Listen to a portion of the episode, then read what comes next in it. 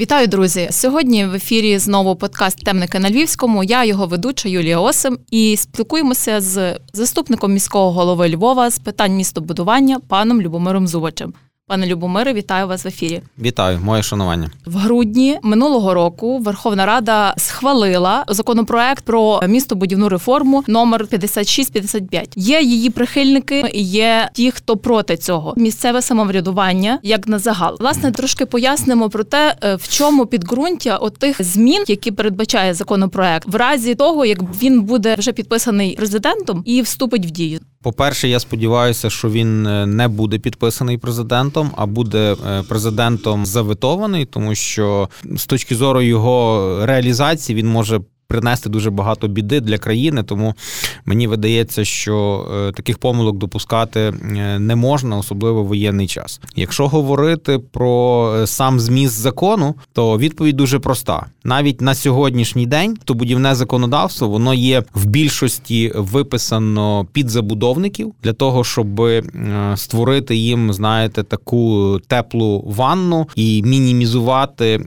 вплив місцевого самоврядування і громадськості на містобудівну е, політику. Але цього, як виявилося, е, було недостатньо, і тому е, ці зміни і ця нова так звана реформа, вона Насправді, скажімо, цю теплу ванну вона просто робить такою гарячою, я би сказав, коли є абсурдні норми, які фактично зовсім усувають міста від впливу на містобудівні процеси. І це, як на мене, є повний абсурд, е, тому що е, ну не можуть, не може бути містобудування бути без міст. Це суперечить природі речей. Я вважаю, що з точки зору навіть мудрих забудовників є, є таких насправді є багато, вони розуміють, що е, ніби ті преференції, які там передбачені, в кінцевому підсумку вони будуть їм шкідливі, тому що е, люди, які будуть незадоволені тими чи іншими будівництвами, вони будуть їм перешкоджати в інший спосіб. Просто є така підозра, знаєте, що ця як гаряча ванна, щоб хтось в ній, знаєте, не не закип'ятився, бо це може бути ну реально дуже велика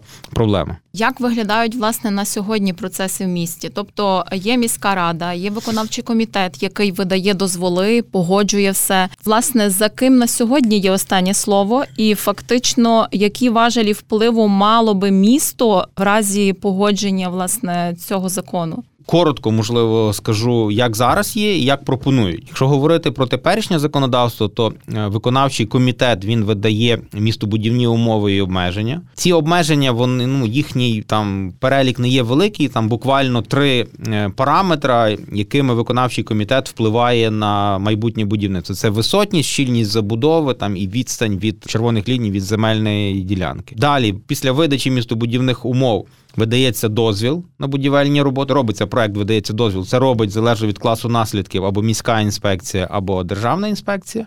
Потім здійснюється будівництво і вводиться в експлуатацію, так само перевіряючи дотримання державних будівельних норм. Ну і в процесі будівництва є інспекція, там міська і так само державна, яка може контролювати, скажімо, дотримання чинного законодавства при будівництві. Отак воно зараз є. Як хочуть зробити на рівні містобудівних умов, вони взагалі, ну що ви розумієте, зрозуміли, мінімізують вплив е, і можливість відмовити у видачі містобудівних умов. Тобто містам навіть буде заборонено попросити показати, як буде виглядати будівництво. Тобто в законі чорним по білому написано, що заборонено отримувати будь-які графічні матеріали, як буде виглядати будівництво. Тобто є цифри, там висотність, щільність і все. І ви не можете побачити, як воно буде виглядати. Ну це абсурд, тому що виходить, що відповідальність за те, що збудовано в місті, будуть буде нести конкретний забудовник і його там проєктант. А ті люди, яких обрала громада, яка несе відповідальність за результати діяльності, не будуть впливати. Ми з цим категорично не згідні. Якщо говорити про вже видачу дозволів на на будівництво і введення в експлуатацію, то вводиться повністю не дозвільний порядок, а реєстрація. Тобто, все буде сприйматися на віру. Забудовник е, підготував проект, подав його. І причому вже не в інспекцію міську, а подав, наприклад, там реєстратору державному або нотаріусу, які в принципі не є спеціалісти. Вони просто поставили галочку, що прийнято. А чи там дотримані будівельні норми, чи не дотримані, цього нікого не хвилює. Але це важливо, тому що питання будівництва це і питання безпеки.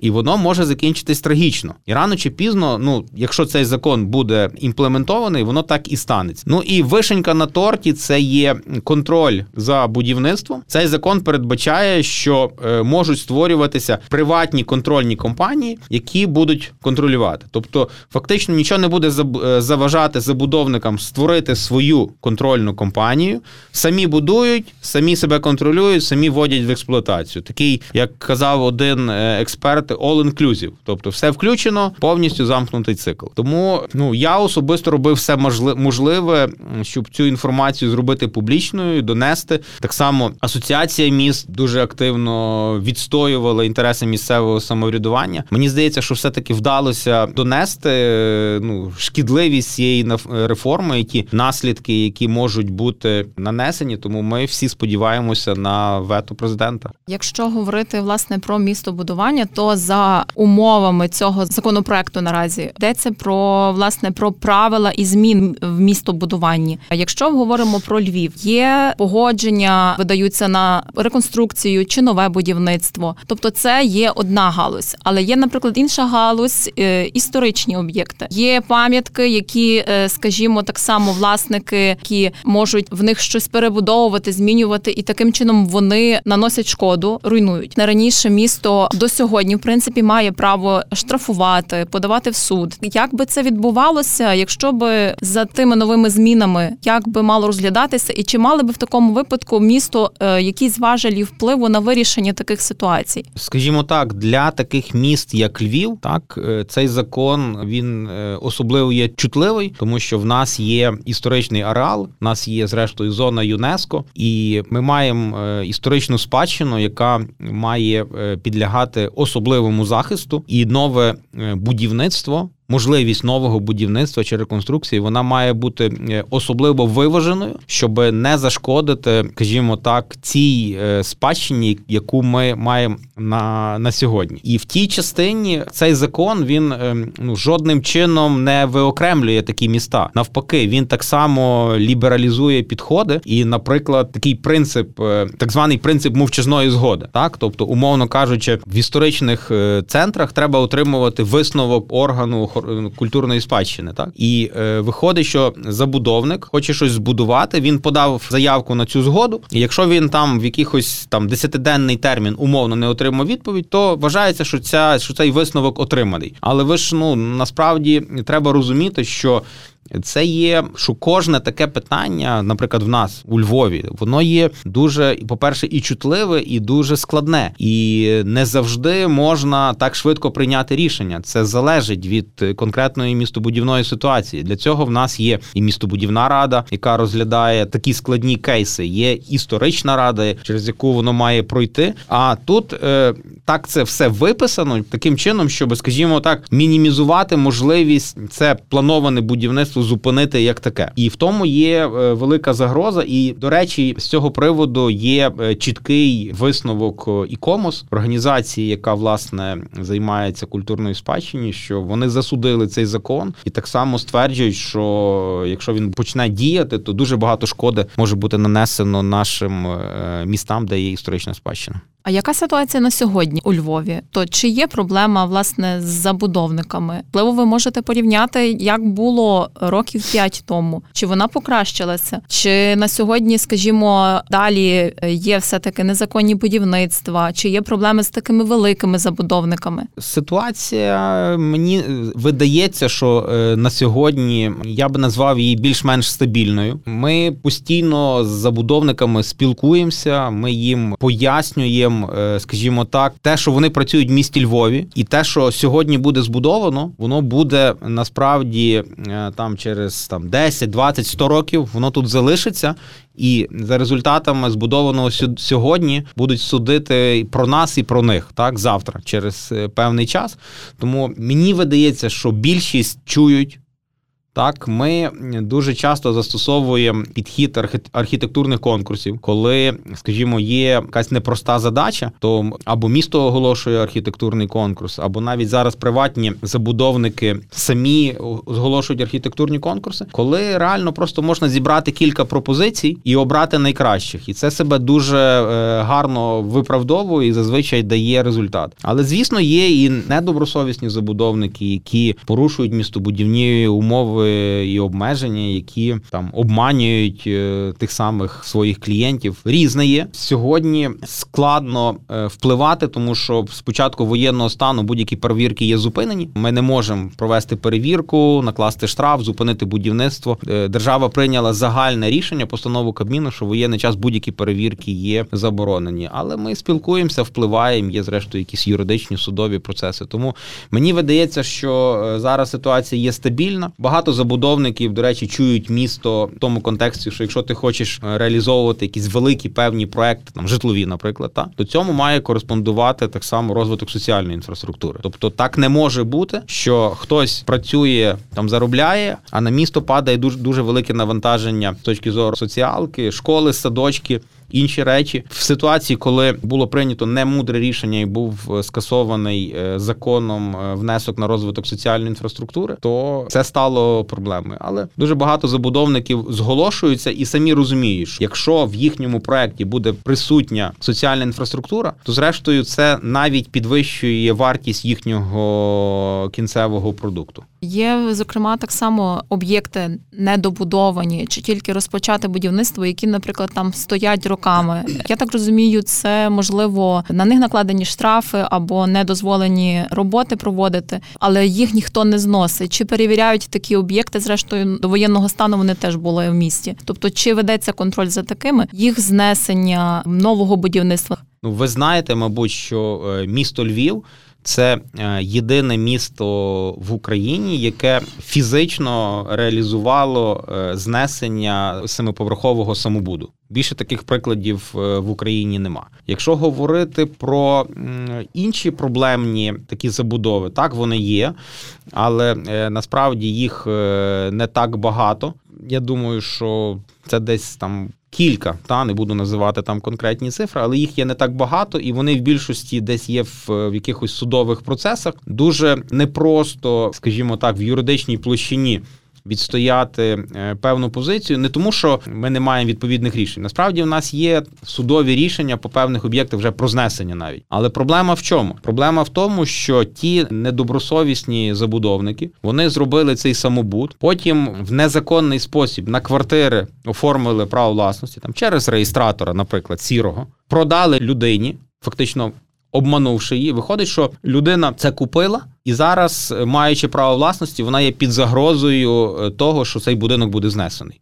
І нам, як міській владі, досить ну, складно приймати такі рішення, тому що з одного боку чітке, зрозуміле порушення закону, його треба виконувати, рішення суду. З іншого боку, є жива людина, яка потратила свої кошти, там живе. І тут є, знаєте, такий е, моральний якийсь аспект, е, який в кожному індивідуальному випадку треба приймати конкретне рішення. А це в контексті, до речі, цих змін е, в закон 56-55.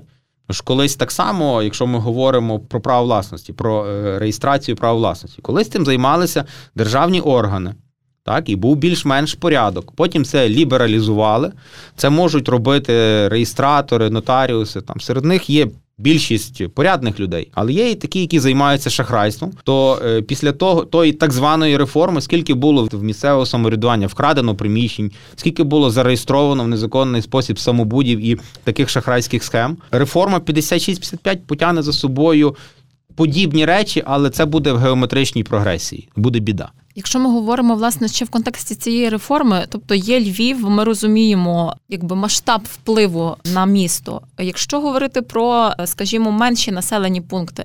Я так розумію, наприклад, брати населені пункти, які входять в Львівську громаду, тобто для них не настільки би було негативно велике значення. Е, населені пункти, які входять в Львівську громаду, вони з точки зору закону це є юрисдикція Львівської громади. Просто проблема ну на сьогодні настільки є бардак в тій сфері, що навіть після того, коли провели укрупнення, і львівська громада збільшилась, то архітектурно-будівельний контроль з тих населених пунктів не передали місту Львову. Ми неодноразово зверталися до спочатку до державної інспекції.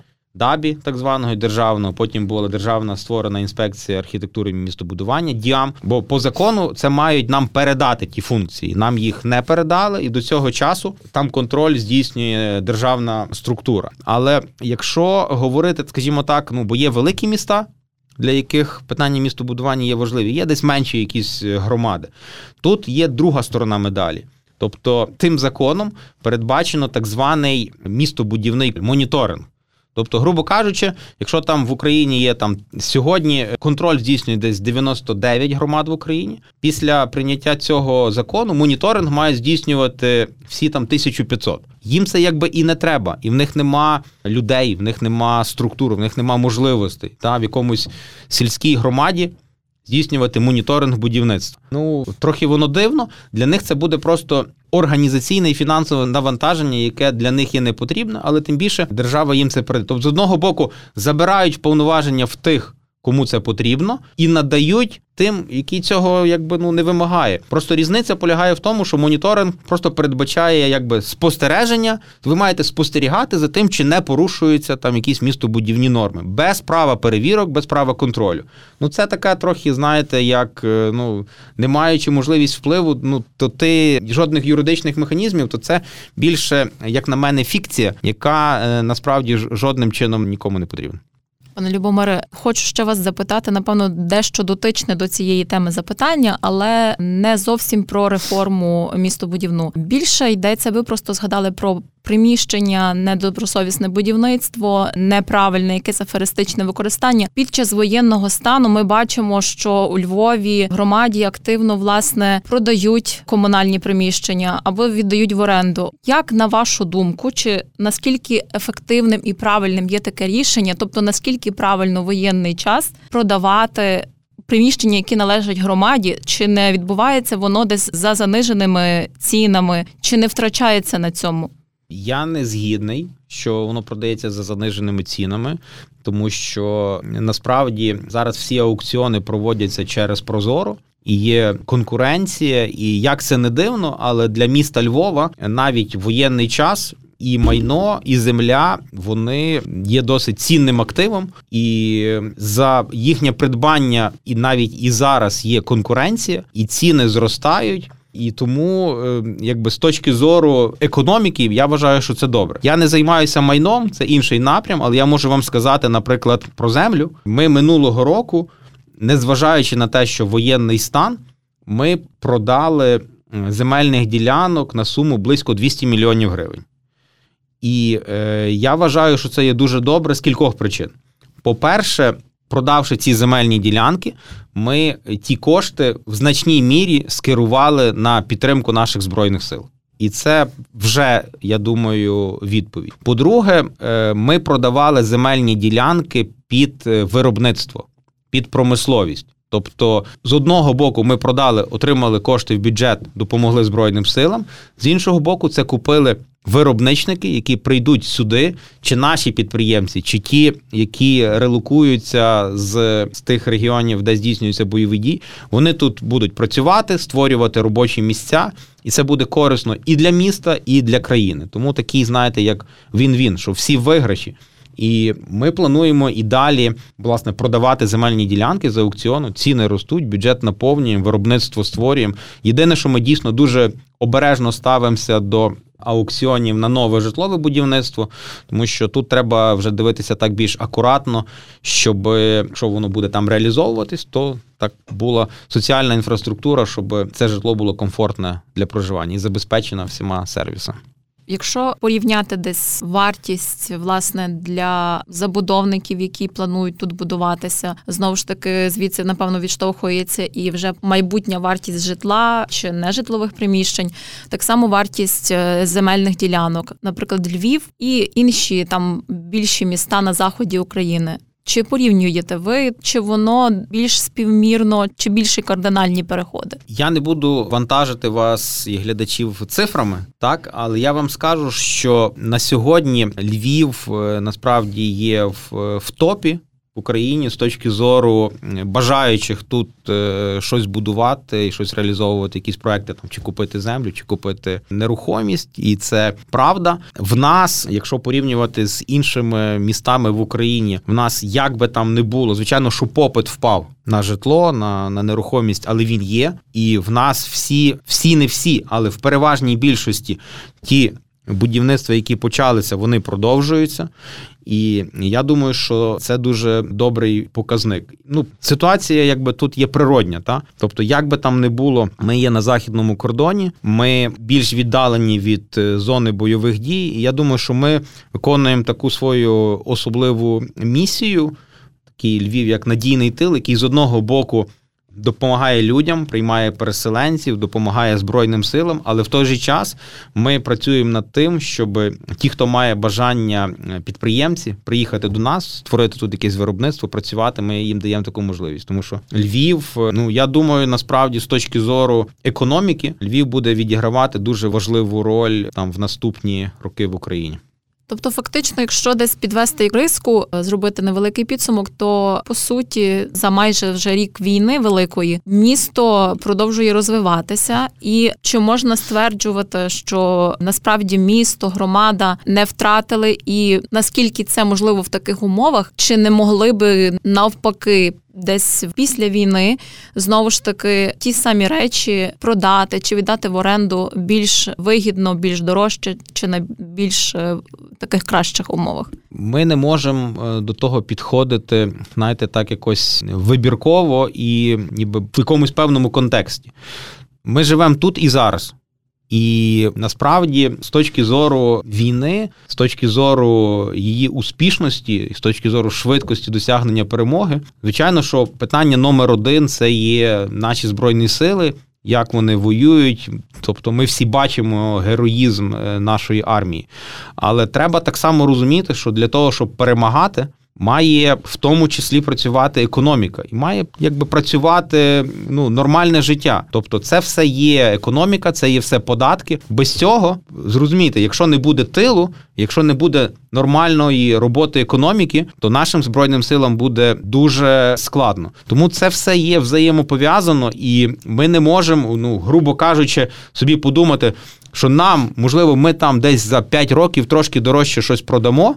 Так, ні, я думаю, що це неправильно. Я думаю, що важливіше зараз нам якби тримати оцей рух, так, щоб воно все крутилося, працювало, платилися податки.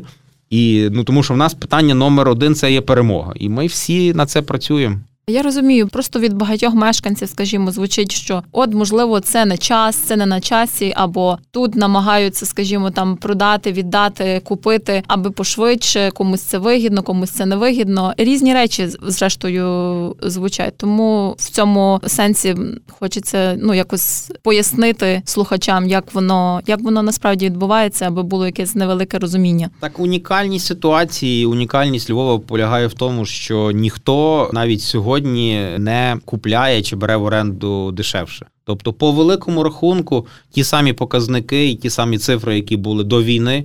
Вони лишилися і сьогодні. Так, можливо, за рахунок того, що інші регіони вони десь більше страждають, і там бізнесу тяжко, тому ми маємо тут кращу ситуацію. Але я думаю, що з точки зору Львова, з точки зору громади, ми не втрачаємо ні з точки зору сьогоднішнього дня, ні з точки зору завтрашнього дня. Ми працюємо, робимо свою роботу. Зрозуміло, пане Любомире. Я вам дякую за розмову. Друзі, нагадаю, це був ефір темники на Львівському, і сьогодні ми спілкувалися про містобудівну реформу. Законопроект, який ще наразі не підписаний президентом. Очікуємо. І дещо зачепили питання, які стосуються власне сфери містобудування безпосередньо у Львові. Почуємося. Дякую вам. Дякую.